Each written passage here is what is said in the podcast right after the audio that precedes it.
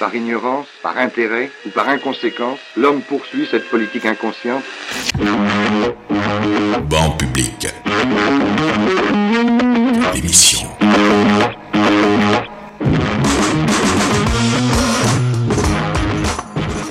Bienvenue à toi, pigeon. Bienvenue sur le banc de la semaine. Voici le banc public, le 13e, pour se poser, pour écouter, pour entendre, pour s'étendre et savourer. Aujourd'hui, nous allons quitter la bassesse humaine. Oui, nous allons nous envoler. Nous allons nous élever sur notre plus proche ami. Cet ami, ce frère, ce parent, c'est le plus grand, le plus vieux et sûrement même le plus intelligent. Il est la grande réussite, l'immense réussite du vivant. J'ai nommé l'arbre. L'arbre, la colonie ou l'être qui se révèle de plus en plus à nous, en nous, l'indispensable à la vie. Le géant silencieux que l'on méprise, anéantit sa cage que l'on nomme mobilier urbain, au pied duquel on goudronne, on cimente, on pose des grilles, que l'on coupe, que l'on brûle, que l'on arrache, que l'on fait tomber, que l'on écrase et que l'on transforme en une multitude d'inutiles usages. Un mal aimé de plus, un mal connu encore, un étranger toujours, un envahisseur que l'on a défini trop simplement et qui de plus en plus nous surprend et n'en a pas fini. L'arbre. Arbre, mon amour, voici ton heure, elle est à toi. Banc public. L'émission.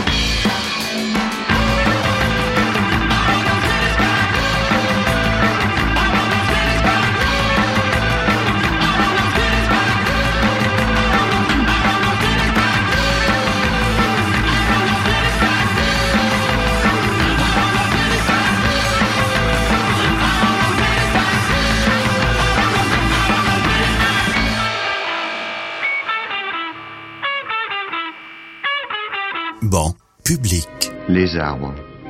C'est joli un arbre. Et c'est nécessaire aussi. Nous le savons bien, nous les hommes modernes, qui dès qu'un instant nous le permet, essayons désespérément d'aller rejoindre les vrais arbres. Les arbres.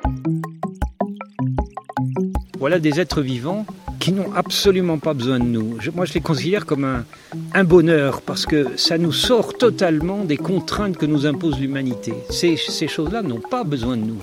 Encore une fois, le mieux qu'on puisse faire, c'est de les laisser tranquilles. Alors c'est cette autonomie, vous voyez, cette, euh, ouais, cette, possibilité de vivre en autosuffisance à partir d'éléments ultra simples, hein, de, du soleil, de l'air, un peu d'eau dans le sol. C'est vraiment ce qu'on peut trouver de plus basique et de plus, banal, je dirais. Voilà, avec ça, ils font des réalisations incroyables.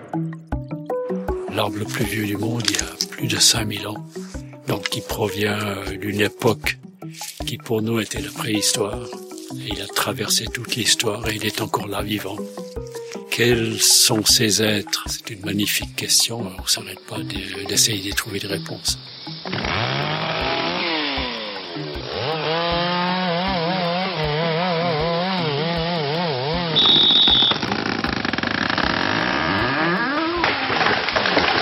La France est le premier pays européen importateur de bois tropicaux.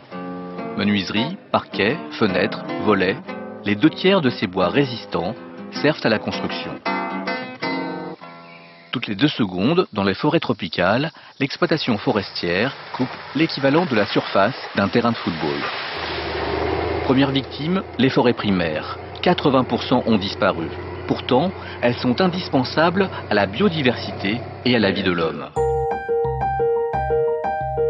Si on regarde comment fonctionne un arbre, on voit qu'il n'y a, rien qui se passe au hasard. Tout est vraiment à la fois d'une complexité et d'une perfection euh, bouleversante, renversante. C'est la plus pure beauté, euh, la beauté fonctionnelle. Les êtres vivants qui vivent le plus longtemps sont certainement des arbres. On arrive même à l'idée qu'ils sont potentiellement immortels. Ça choque un peu, mais enfin maintenant on s'habitue à cette idée. Voilà, ils communiquent entre eux, ils ont des, stratégies d'adaptation, de lutte contre le feu, contre le froid, contre le sec, etc. Absolument incroyables. Et si les plantes cachaient bien leur jeu Et si les apparences étaient trompeuses Selon les classifications naturalistes, il existe un véritable abîme entre le monde animal et le monde végétal.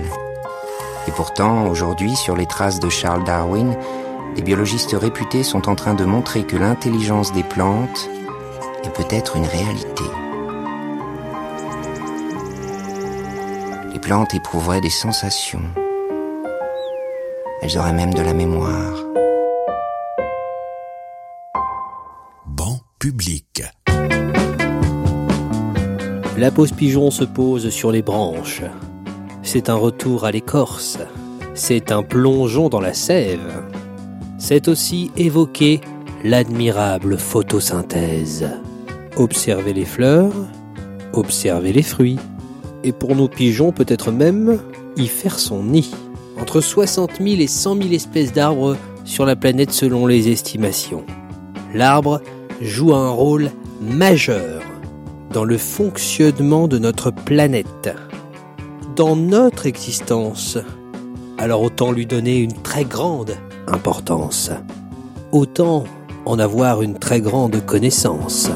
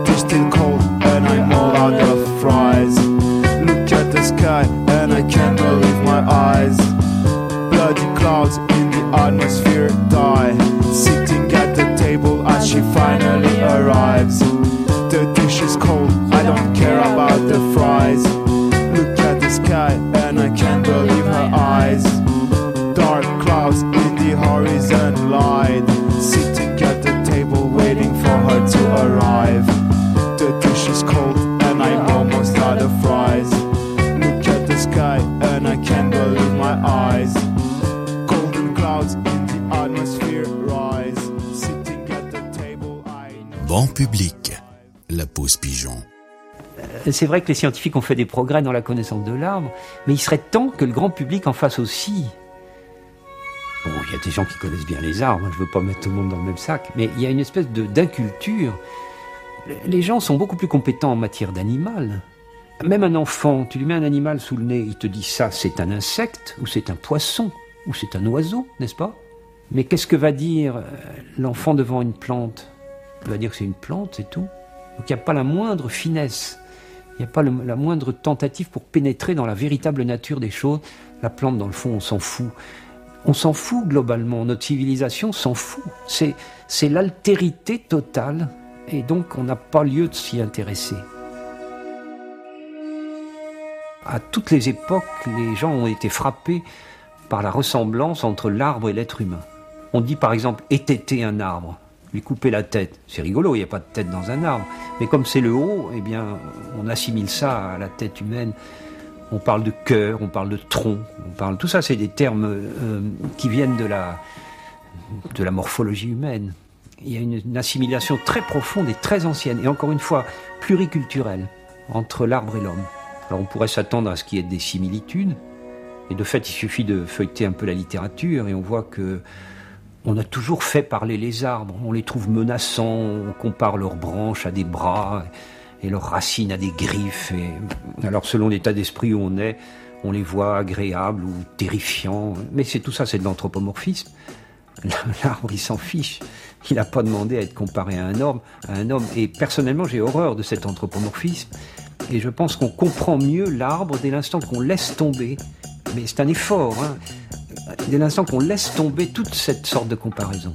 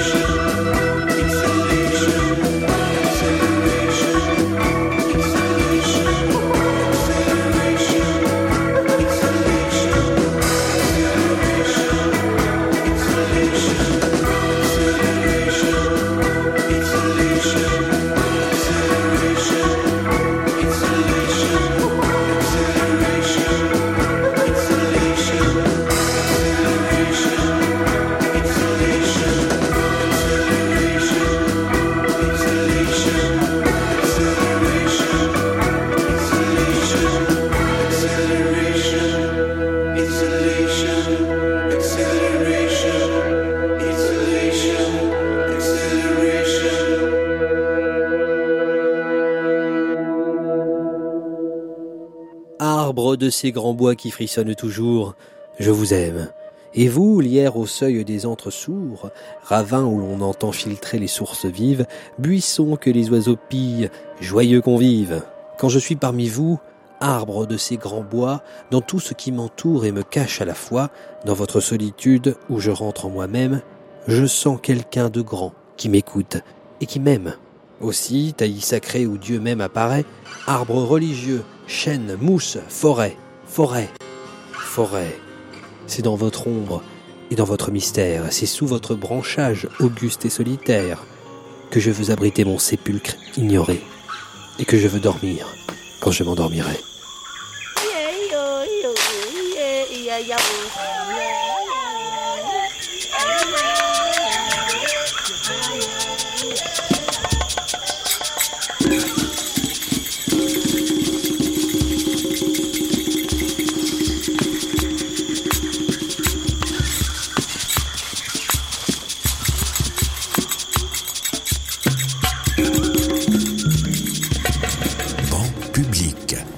Faut pas croire que les recherches sur l'arbre, ça soit récent. Hein.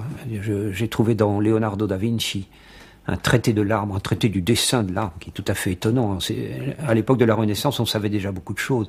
Et les recherches sur l'arbre n'ont jamais cessé. Donc c'est une espèce de constante, de curiosité de l'être humain vis-à-vis de l'arbre. Cependant, ça je peux l'attester, depuis les années 70, euh, l'arbre, on a plus appris dessus que dans les siècles précédents. On a appris par exemple que il fallait abandonner l'idée d'individu et adopter l'idée d'une colonie. On a accédé à cette question de l'immortalité potentielle ou virtuelle liée à la coloniarité. On a appris, par exemple, qu'il y avait une marée dans les arbres, ça c'est tout récent, ça date de 4-5 ans. Alors, il reste euh, beaucoup de questions aussi, hein. on a fait beaucoup de progrès, mais il reste d'énormes questions. L'une qui me vient à l'esprit, c'est comment l'arbre utilise-t-il cette marée? Pour un biologiste, c'est impensable qu'un effet comme celui-là n'ait pas été utilisé par la biologie. Je suis prêt à parier que l'arbre tire parti de cette marée, mais pour l'instant nous ne le savons pas. Le banc public souffle sur les braises d'un phénix qui renaît sans cesse. Celui-ci peut nous sauver la vie. Celui-ci nous prête vie. Il est temps d'en prendre la grande mesure. Contre un arbre, faisons la pause, pigeon. Faisons la paix. Oublie la ville. Oublie la vitesse. Oublie l'agression verbale. Contre un arbre. Vois les nuages passer le ciel s'ouvrir. Écoute la rivière se taire, personne pour vous regarder. Contre un arbre, contre un arbre. Les jours à cran. Les jours qui font écran. Ils se détachent comme des peaux sèches d'inutiles carapaces. Contre un arbre, laissez-vous faire laissez-vous vous porter contre un arbre,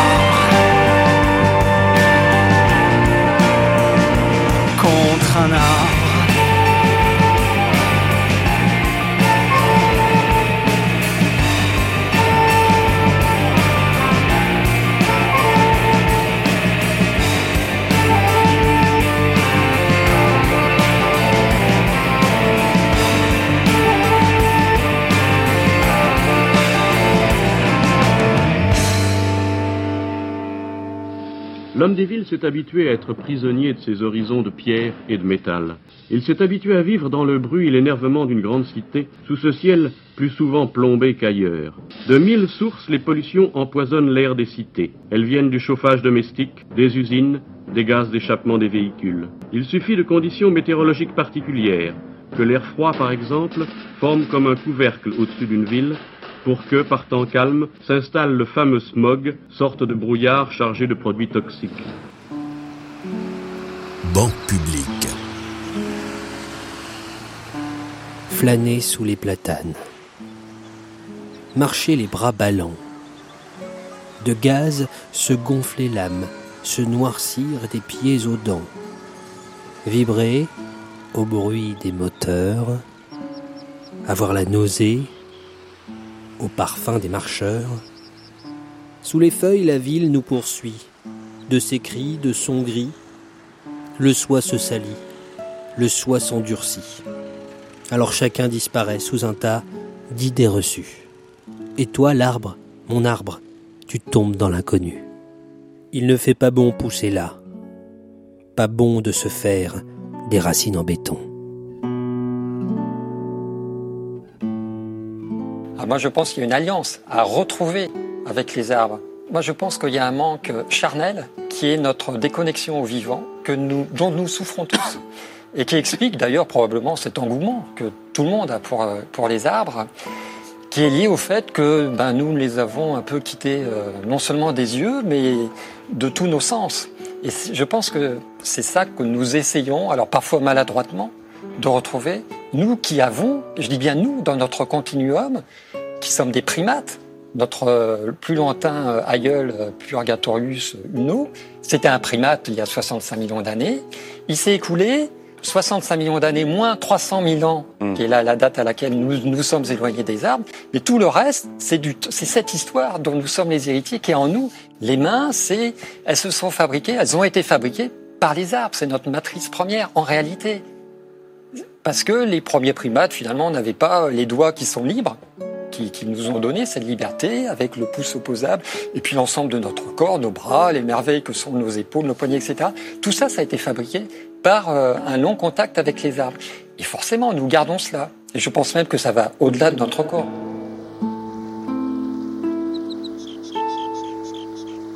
Banc public. La pause pigeon.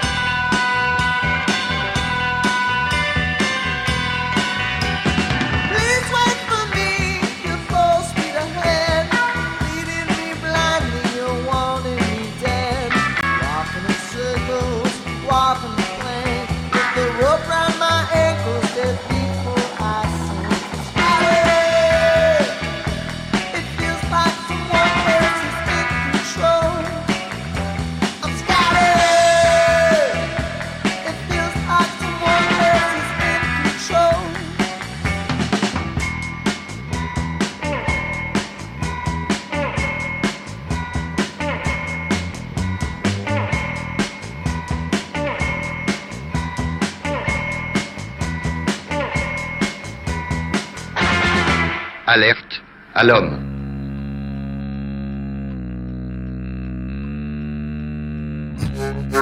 Nous allons devoir révolutionner notre conscience. Ça va devoir se faire d'une manière ou d'une autre. Parce qu'il est tout à fait clair que nous ne pouvons pas continuer à vivre une relation avec les non-humains comme comme nous le faisons actuellement, parce que nous croyons que notre maîtrise, notre contrôle, notre intelligence peuvent nous dispenser des règles de la nature, parce que le monde va changer si profondément qu'il nous donnera une bonne leçon.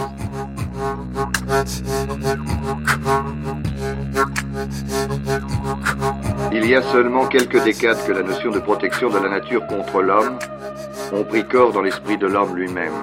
Quelques dizaines d'années que la notion de réserve pour protéger les animaux et les plantes contre sa folie destructrice est entrée en pratique. Sans doute depuis que nous nous rendons compte que la Terre n'est pas, comme nous l'avons cru longtemps, un territoire infini, doué de richesses illimitées que nous pouvons gâcher ou détruire à notre aise, mais qu'au contraire, c'est un patrimoine que nous devons conserver, qui est à notre mesure, à notre dimension. Les effondrements des écosystèmes auxquels euh, qu'on est en train de créer par euh, une surmaîtrise, une exploitation éhontée des ressources naturelles, une exploitation des animaux, la déforestation, etc., le, le réchauffement climatique, on va le payer très cher.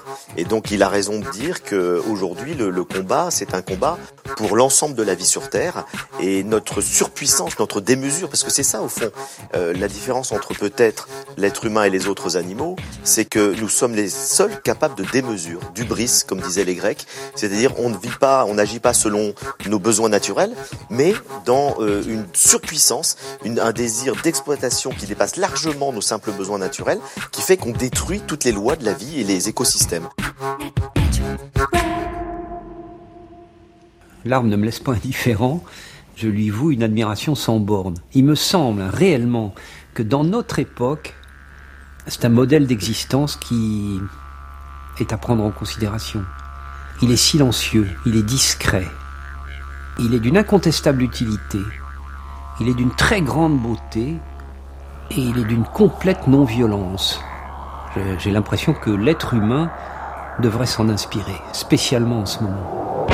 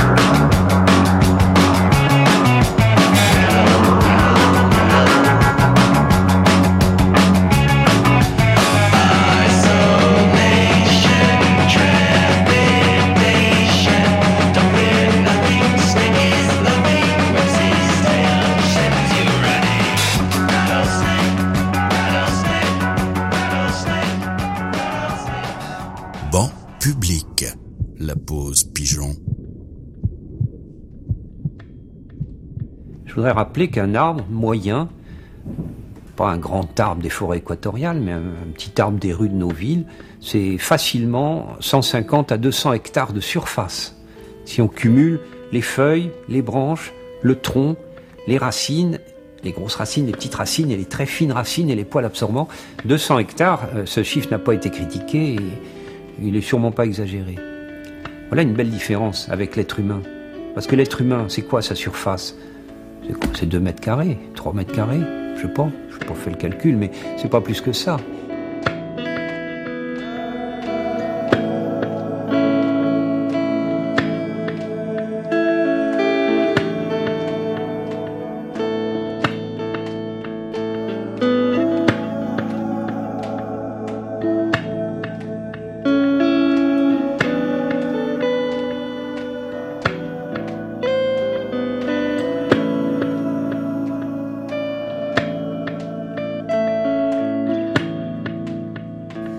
Racines, c'est vraiment de très loin ce qu'on connaît le, moins. C'est, c'est grave parce qu'en fait, un arbre, c'est surtout souterrain. La partie qu'on voit, c'est une espèce de partie émergée de l'iceberg, c'est une espèce d'efflorescence euh, euh, que certains qualifient de bactérienne, puisque les, les chloroplastes seraient des bactéries.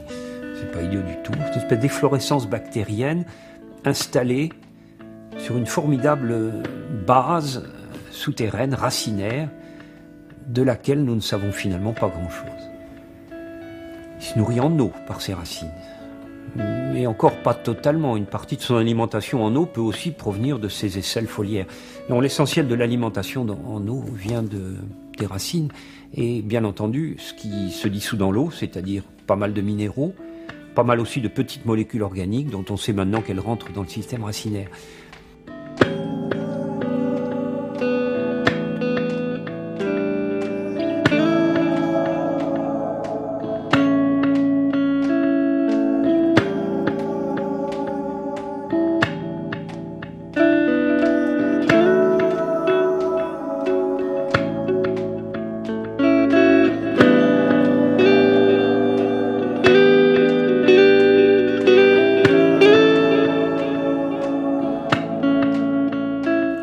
Pas perdre de vue que dans l'énorme masse que constitue un arbre, le poids, l'essentiel du poids, l'essentiel de la masse vient de l'air, pas du tout du sol. On peut faire l'expérience très simple de planter un arbre dans un pot. Eh bien, il va devenir très grand, éventuellement très lourd, et la masse de terre reste la même. C'est une masse, c'est assez. C'est ça qui m'avait fasciné au début. La masse de cet organisme, elle provient de l'air. Est-ce pas étonnant et alors, les problèmes de croissance, quand on y réfléchit, encore quelque chose d'incompréhensible, même pour le spécialiste. Le tronc d'un arbre, c'est tout de même quelque chose de très dur, c'est du matériau dur, on est tous d'accord. Ça grossit, et nous savons que ça grossit par injection de matériaux durs dans du matériau dur. C'est presque surréaliste.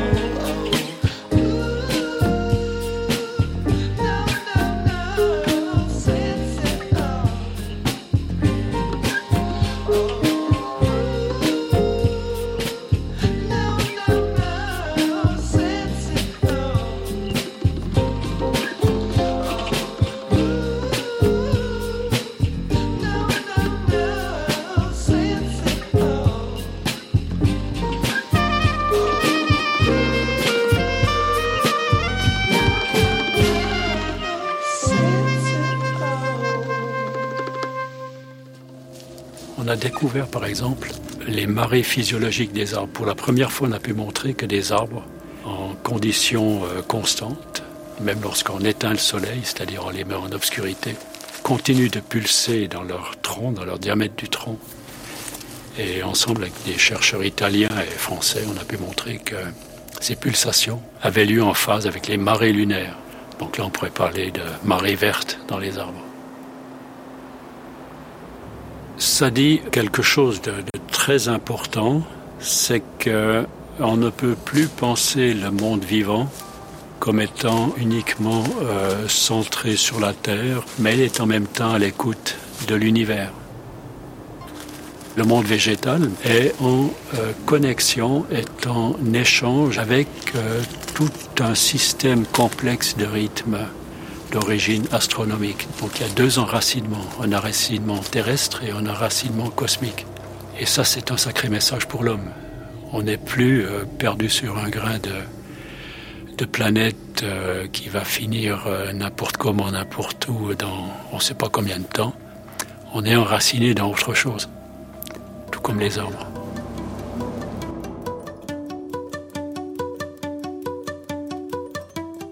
La science n'est pas un phénomène accumulatif. Darwin et Fabre, qui étaient contemporains et qui s'écrivaient, ils savaient très bien que l'arbre était coloniaire.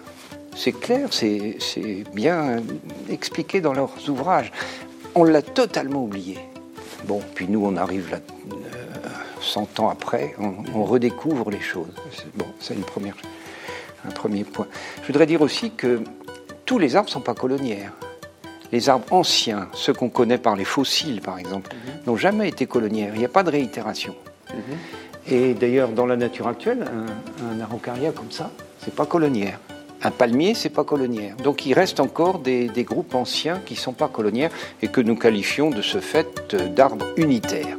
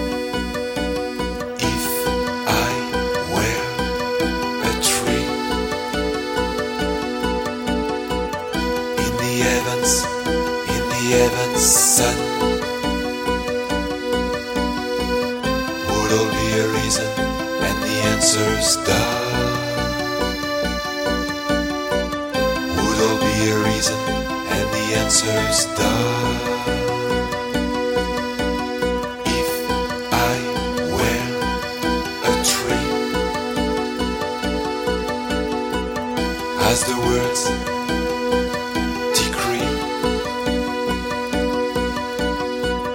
would you bow so low and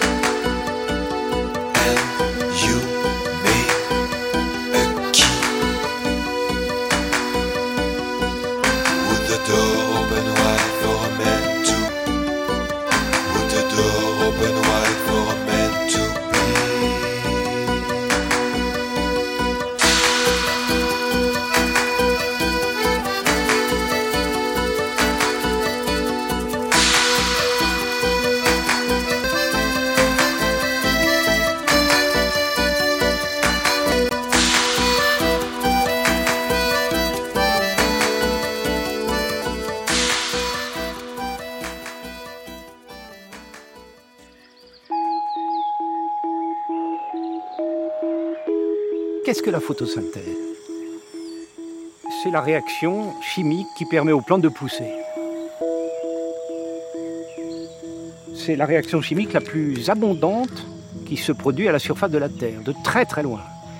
Je dirais aussi que c'est la plus importante. S'il n'y avait pas de photosynthèse, il n'y aurait donc pas de plantes, il n'y aurait donc pas d'animaux et il n'y aurait donc pas d'êtres humains. Pour qu'une plante pousse, il faut de l'eau, des sels minéraux, de l'énergie et du gaz carbonique. L'eau, elle arrive des racines, elle monte dans la tige et elle arrive par la queue de la feuille et elle se répartit dans le réseau de nervures. Et si on retourne la feuille, on voit qu'elle est moins verte. Par contre, mais là il faudrait un microscope, elle est criblée de petits trous par où rentre le gaz carbonique. Et grâce à la molécule de chlorophylle, qui est dans chaque cellule de feuille et qui est un pigment de couleur verte, ça explique donc pourquoi la feuille est verte, grâce à cette molécule de chlorophylle, le gaz carbonique CO2 est cassé en deux morceaux. Le C, c'est-à-dire l'atome de carbone, il est gardé dans la plante et la plante s'en sert pour grandir. Quant à l'O2, il est rejeté dans l'atmosphère il ressort par les trous par où sont rentrés les gaz, le gaz carbonique. Et ça, ça nous arrange bien parce que l'O2, c'est vraiment le gaz que nous respirons. L'O2, l'oxygène qu'elle produise, nous en avons besoin. Toute la vie sur cette planète dépend de la photosynthèse. Toute la vie sur cette planète dépend de la photosynthèse.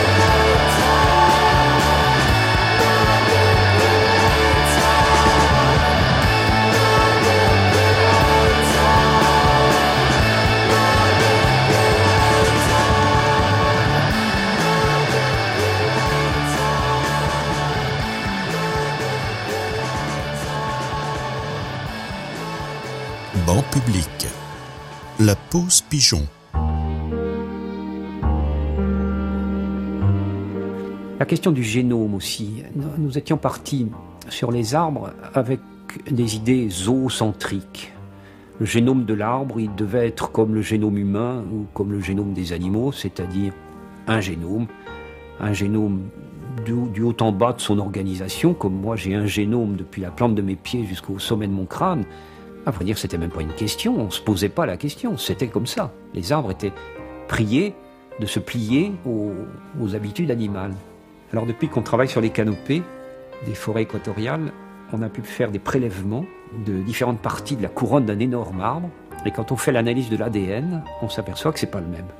Il faut se rendre à l'évidence. Maintenant, c'est une idée qui est à peu près admise partout.